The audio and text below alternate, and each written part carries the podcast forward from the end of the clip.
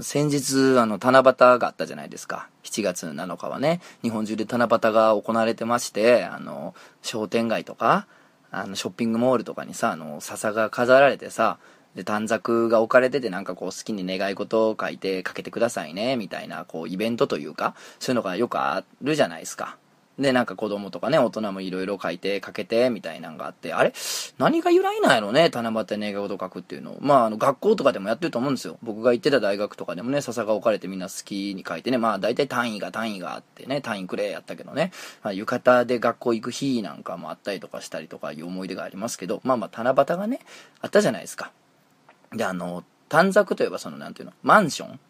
いろんなね、マンションとかでもやっぱ置かれてて、その1階のね、エントランスっていうのかなに置かれてて、で、そこに住んでる子供がね、それぞれ願い事を書くみたいなことも行われてると思うんですけど、なんかね、この前聞いた話なんですけど、オークションってあるじゃないですか。すごいあの、高いマンション。一室あたりが。ね、それこそ最上階になったらこう奥とかするよみたいなさ、豪華なマンションね、なんかオートロックやったりとか、まあオートロックはそんな珍しいないんか。ほらあの、綺麗なさ、大理石敷きのさ、エントランスにさ、コンシェルジュっていうの？なんかこう管理人のちょっとかっこいい言い方バージョンみたいな、スパゲッティとパスタみたいなさ、管理人のかっこいいやつ、コンシェルジュがずっとおってさ、みたいなオークションね、いわゆるね。でも、やっぱそういうのが行われてて、で、そこにももちろん短冊がかかってて、そこの子供たちがね、もう、お嬢ちゃん、お坊ちゃんですよ。そんなね、お金持ちのお嬢ちゃん、お坊ちゃんも、願い事を書いてね、その短冊をかけてるんや、って話で。で、それどんなんが書かれてんのと。だってすごいやん。だからクルーザー欲しいとかさ、なんか恵比寿にマンション欲しいとかさ、そんなん書いてんちゃうかって思うやんか。で、なんか実際見たら、なんかあの、小学校の給食で、毎日揚げパンが出ますように、とか。もう書いとるんやって。いいよね。なんかその、まあ、揚げパンなんて毎日食うたら大変やでと思うねんけども、いいもたれるでと思うねんけど、まあ、これは、小学生はもたれへんのか。ね、でも、とか、あの、テレビでやってたみたいにかな。なんか昔やってたみたいに隕石が落っこちてきたりしませんようにとか、な、可愛いやんか、その子供ならではのね、多分なんか学校とか習ったよね、昔隕石が落ちてきて地球大変になったよ、みたいな。だからそんなことがもう起こりませんように、とかって書いたりとか、もう別に全然子供らしいんですって。別にね、その、どこの団地だろうがね、オークションだろうがね、別に短冊に抱えてる子供の願いっていうのは、なんか別に大差ないというかね、それこそ揚げパン毎週出てほしい、毎日出てほしいみたいなのがさ、もう昭和の頃から変わってないぐらいのね、ちょっと牧歌的な風景が広がってたらしいんですけど、やっぱ中には、あの、いろいろな経験を通して人に物を話せる人になりたいっていうたどたどしい字で書いてる異常に意識高い子供がもう存在したらしい漫画犬はい、皆さんおはようございます。ラジオ漫画犬漂流編のお時間です。お相手は私、漫画を描いてる者、とつの高秀です。本日も最後までよろしくお願いします。ということで、あの、冒頭の感じでも分かったと思うんですけど、ちょっと今、あの、喉がやられておりまして。まあ、エアコンつけっぱなしで寝たからなんですかね、ちょっとね、喉がやられてて声があんまりね、出ないので、あの、今日はちょっとショートバージョンで行かせていただければありがたいなと思っております。ね、あの皆さん、あの、心配してくださってね、全然 OK ですんでね、これ見よがしに心配をしてください。いやなんかね、そうなんですって、短冊がかかってるけど、やっぱ中には親の影響なのか知らないけど、半端なく意識高いこと書いてる子供もおったりとかして、まあそれはそれで面白いなっていう、なんかこの家とか場所とかで短冊に抱えてる願いってどう変わんのかって気になりますよね。なんかそれこそ、なんて言うんでしょうかね、その学力的に決して高いとはね、言えないようなね、大学からまあ、例えば東京大学とかね、まあ、早稲田慶応とかあると思うんですけども、そういう大学でもね、それぞれ短冊かかってると思うから、まあ、各大学によってどういう違いがあるのかとかね、あの、調べたらね、面白いかもしれないですよね。僕はね、めんどくさいし、喉がカスカスなんでやらないですけれども。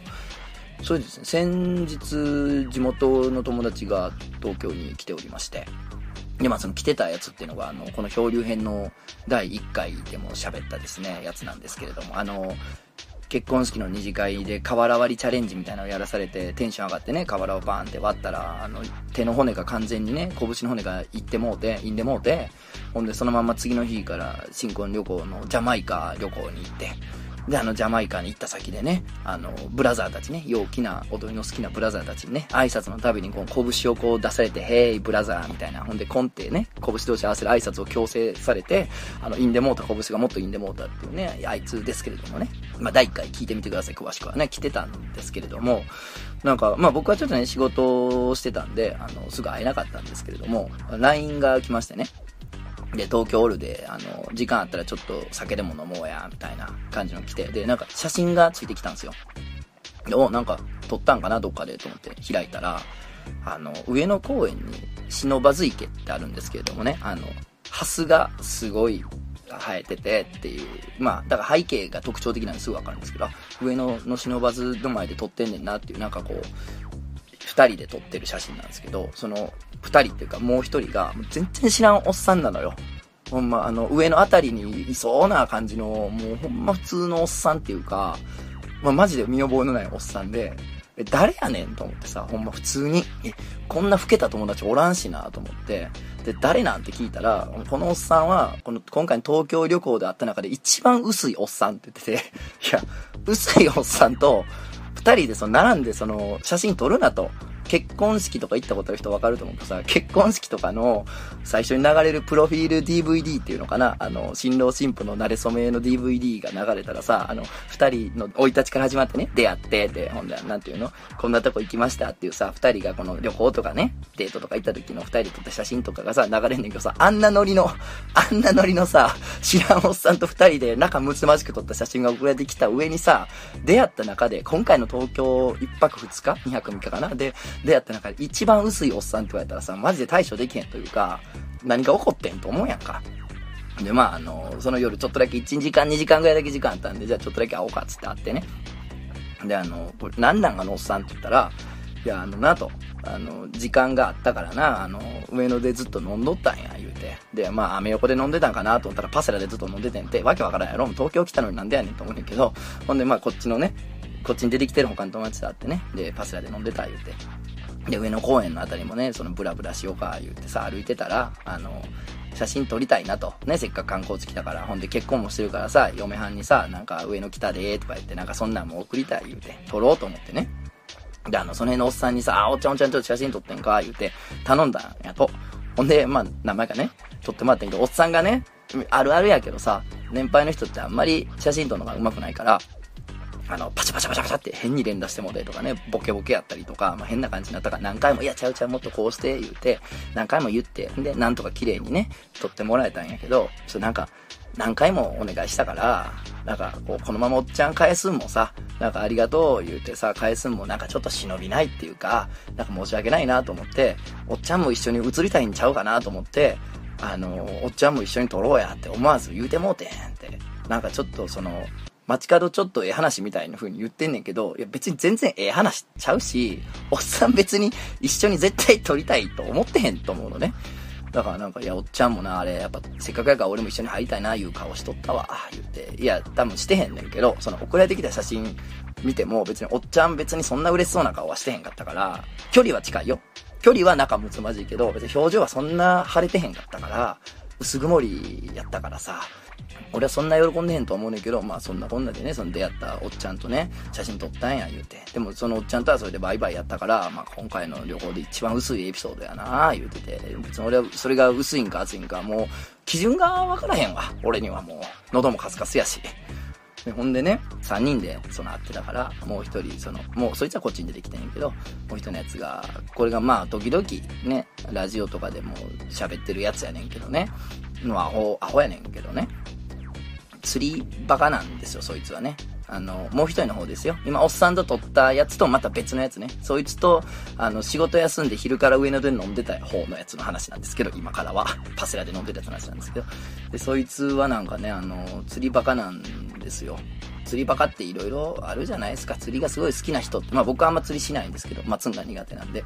なんか、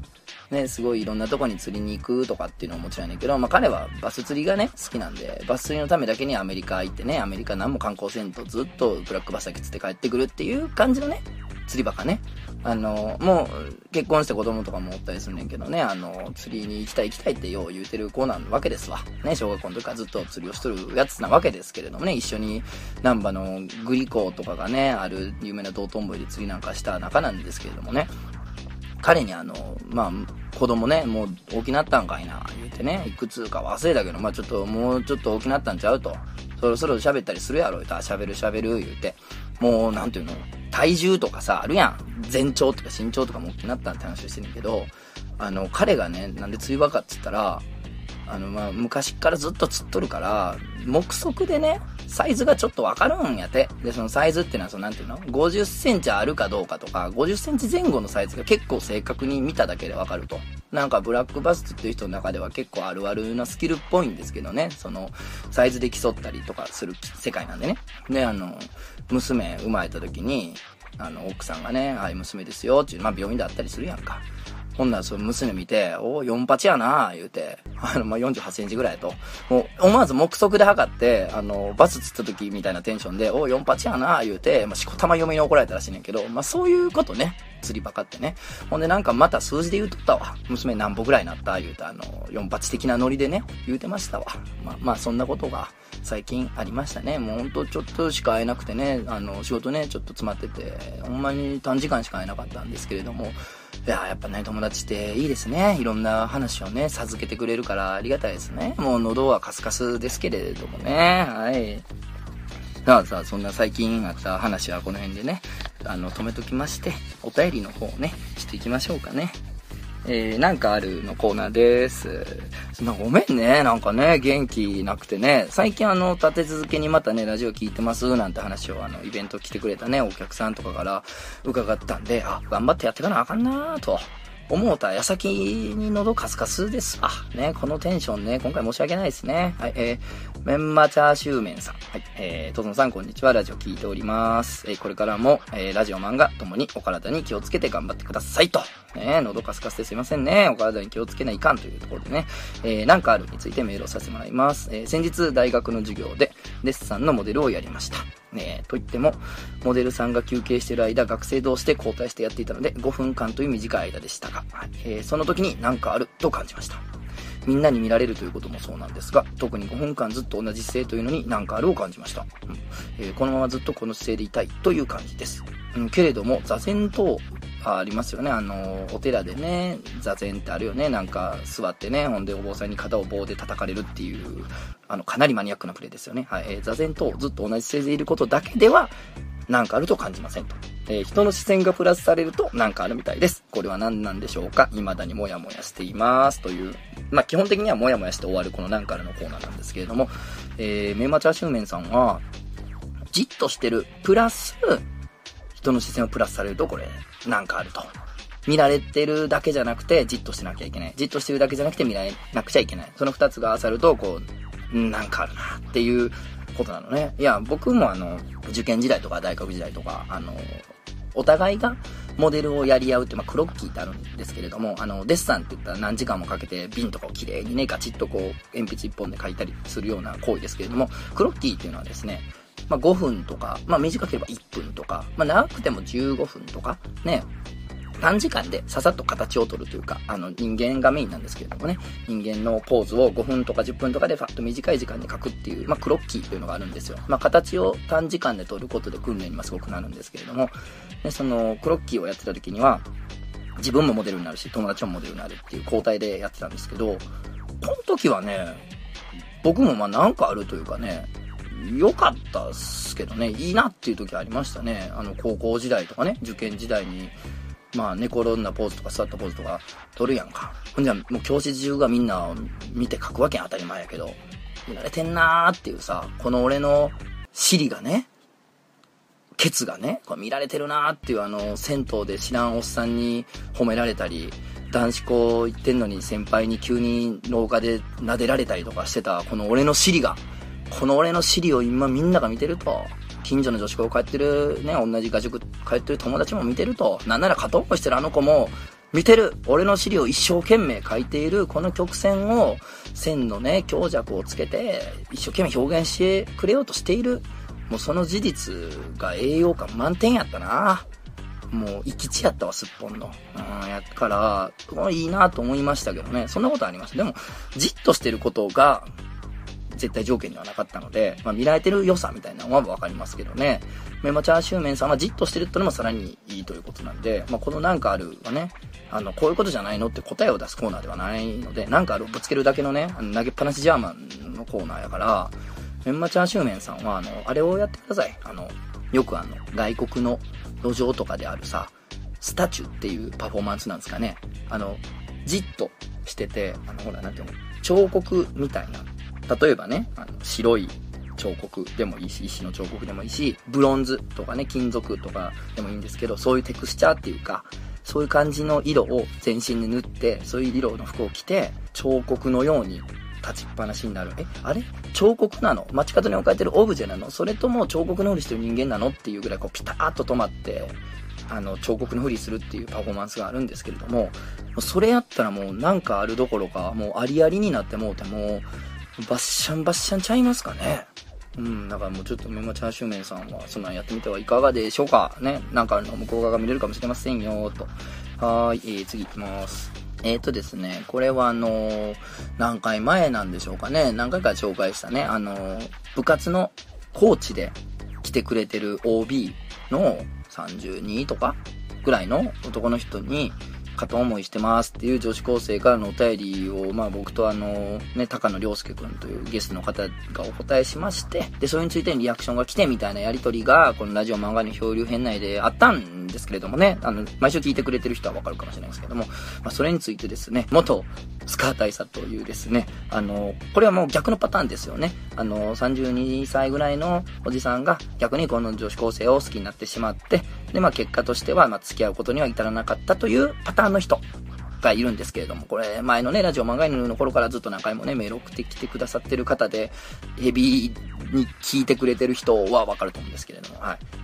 の、元スカー大佐からね、それについてメールが来てるんですよ。これ面白いことが起こってますね。はい。元スカー大佐さんと、えー、トゾンさんこんばんは。先日、九段の女子高生に好きな女の子ができたけどどうしたらいいんだろうと微妙な相談を受けてしまった元スカー大佐です。と。ね。あの、好きになった女子高生が自分はレズビアンだとカミングアウトした結果、えー、好きな女の子ができたんだけどどうしたらいいと相談されているそうです。人生楽しそうですなぁ。今回前に読まれていたコーチに恋した女子高生のお便りについてメールします。ありがとうございます。えー、トトノさん、高野良介さんのご両人が言った通り、素直さや純朴さは何よりのポテンシャルだと思います。まあ、そうですよね。女子高生に惚れた側の意見ですからね、これ。惚れた方が言うとるんだから、それはそうなんでしょうね。え、恋破れた私が言うのは気がしてますが、ぜひいい結果、美しい思い出になってほしいと思いながら聞いていました。頑張ってください。応援しています。と。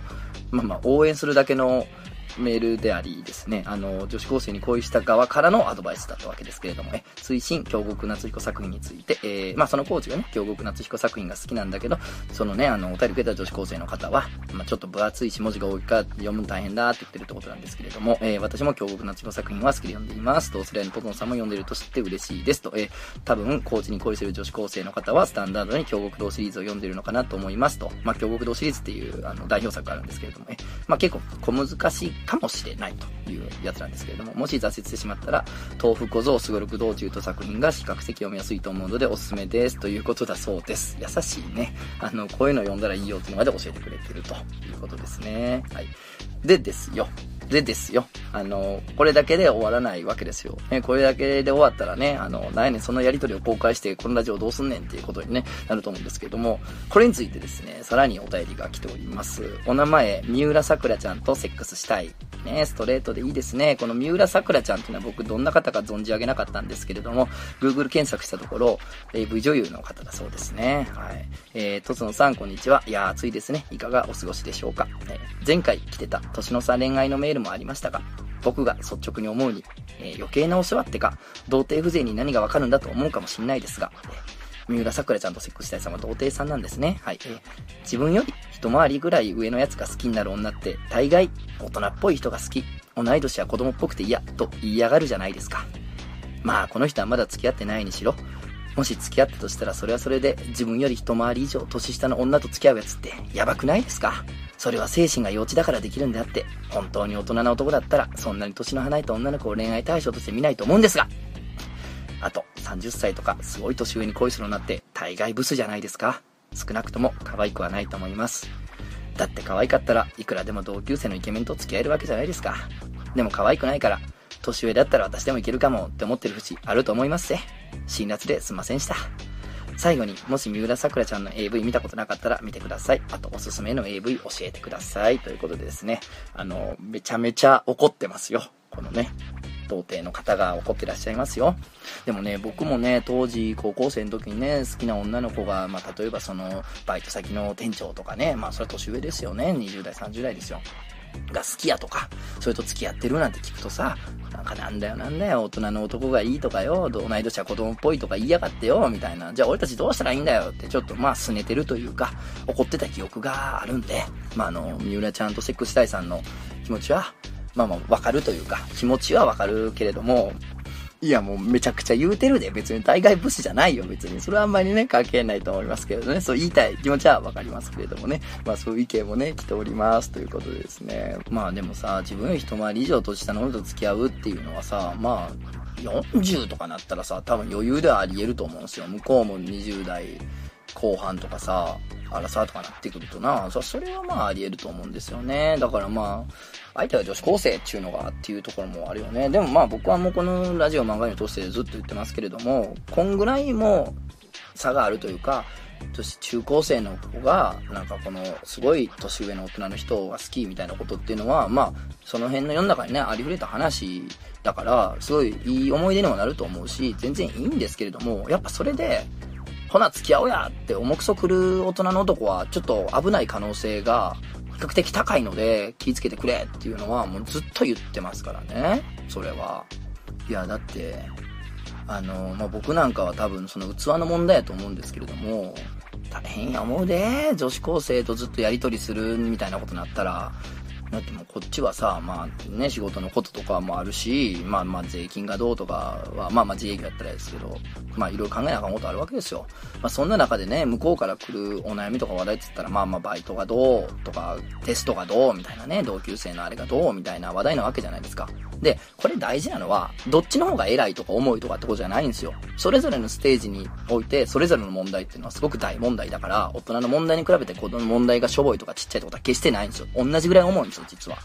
なんだけど、ついつい陥っちゃうさ、もう自分はそれ経験してるし、なんとかなったっていうのを経て今大人になってるから、まあまあそんなこともあるよ、みたいな。なんとかなるよ、とかさ、後で振り返ったらそれも楽しいもんやで、みたいな、なんかふわっと聞いちゃうんだよね。なんかあの、真剣に、向こうは真剣に悩んでんのに、まあまあなんとかなるんで、みたいな感じで、まあなんとかなるんでって大人がヘラヘラしてんのが救いではあんねんで、もちろん、あ、大丈夫なんや、そんな真剣に考えんでもなんとかなるんやって思える救いではあんねんけども、なんかそれが揉め事になることもあるやろうから、大変やと思うな、そういうのな。でもあの、いいですよ。あの、三浦さくらちゃんとセックスしたいさんね、こういうね、素直なお便りは僕大好きなんで、皆さんどんどん素直なお便り送ってください。今ね、あの、インターネットの世界はね、テレビの世界の後追いというか同じ現象が起こってて、みんなあの、正しい、正しさ、道徳的みたいなことに対してね、すごく過剰に求めてる節があるんですよ。正しさジャンキーですよ。ね。もう正しくない。こんな、もうね、偏った偏見に満ちた気持ちだけ感情的なやつをね、みんなね、もっとこう送ってくれていいと思う。正しさなんかどうでもいいんだ。ラジオ漫画の漂流編には正しくないお便りを全然送っていいんだということでですね、皆さんね、どんどん気持ちの丈をぶつけてきてください。えー、それでですね、あの、追伸みたいな感じで書いております。三浦ちゃさくらちゃんの AV 見たことなかったら見てくださいと。あと、おすすめの AV を教えてくださいということなんですけれども、僕は三浦さくらちゃんの AV を見たことがなかったので、あの、ちゃんと調べさせていただきましたら、もうさ、めちゃめちゃええ父してますよね。本当あの、漫才のあの、千鳥さんが言うとこの、アニメ父しとるじゃないってやつですよ、これは。ぱすごい、あの、わがままボディと言いますか、なんか、嘘みたいなさ、フィギュアじゃんみたいなさ、体してるから、買うわ。買いますわ。いや、よかった。ありがとうございます。なんか、ね、そう、おすすめしていただいて、ありがとうございますね。あの、昔さ、アンチっていうのかな。俺のことが嫌いとか俺の漫画が嫌いとか、まあそういうことを書く人も、まあいるじゃないですか。ね、活動してれば絶対それはあれありますから。で、アンチみたいな人が来た時に、リプライかなんかで来た時に、なんやこいつと思ってさ、思わずそのプロフィールのページに飛んでしまったわけですよ。どんな人が気になっちゃって。で、あの、すごい、AV 女優さんとかに、グラビアの人とかに、すごい、まあ、セクハラでもない、セクハラっていう言葉ではちょっと表せれんというか、もう、めちゃくちゃ直接的な欲望とかをぶつけるタイプというか、まあ、そういう人にばっかり、あの、リプライを送ってるタイプの人だったんですよね。まあ、それはいいんですけれども、で、あ、そういうやつなんやと思って見てさ、その送ってる相手のね、女の人とかを見たら、すごいええなみたいな、この人の作品ええなぁみたいなにこう出会って、まあ結果そのなんかその悪口を書いてる人を見た瞬間は嫌な気持ちになって感情がマイナスになったんやけど、そいつのやりとりを見た結果、なんか、グッドな AV を発見できたんで、よかったなっていう、なんか最終的に感情がプラスになって終わったんで、この話は。いつだって、そういう単純さみたいなのを持って生きていきたいよね。うん。あ、おすすめの AV ですか？えー、最近買ったやつの中で割と良かったのはですね、えーサバサバしたムチムチ巨乳 OL。最初は余裕たっぷりだったのが、寸止めされまくって限界ポーチっていう作品が結構良かったですね。あのね、何が良かったっていうと、この女の人がね、このサバサバしたムチムチ巨乳 OL さんですね。この方が非常に良かったですね。もちろんこの高度な技術によって僕が騙されてる可能性は大いにあって、その場合は、あの、甘んじて騙されたいんですけれども、この女性の方のね、演技っぽくなさ、数の感じ数で私はね、性的なことがというか、エロいことが、スケベなことが好きなんや、わしゃ好きやっていうね、満勤で好きやっていうのが、数で出てる感じがね、すごくいいんで、よかったらチェックしてみてください。あの、寸止めをね、されまくるんですけれどもね、その、ああ、気持ちいいことになってるな、気持ちいいことになってるな、そろそろ気持ちいい峠、気持ちいい峠を超えますせっていうところで、パッと止められるわけですよ。ね、男の人たちに。じゃあもうその時に、この女の人がね、思わず、このちょっと苦笑いしながら、ちょ、厳しいって言うんですよ。いや、これはさ、演技感がほんまないというか、厳しいってさ、演技とかセリフとか脚本やったら言わないから、なんかもっとこの漫画っぽいというか、そのいかにも表現するじゃないですか。あの、やめないでとかもっととか言うじゃないですか。じゃないんですよね。ちょっとなんかちょっと厳しいっていう。これは、リアリティやでっていうね、喉カスカスやのに何言ってんやろね。ということで、ショートバージョンに今週はお届けするとか言いながらなかなか喋ってしまいました。まあ、来週にはまた喉が復活していることを祈ってですね、やっていきたいと思います。では皆さんお疲れ様でした。いやー、ちょ、ほんまにさ、なんかまあ仕事別に人と喋らない仕事だからいいんですけど、やっぱ喉がこうやと、全体のポテンシャルがね下がってしまっても何のやる気もなくなってしまうからポメラニアンがさ可愛いポメラニアンが仰向けでコロコロ転がって寝てる動画とかばっか見たままそんなんしかもやる気がする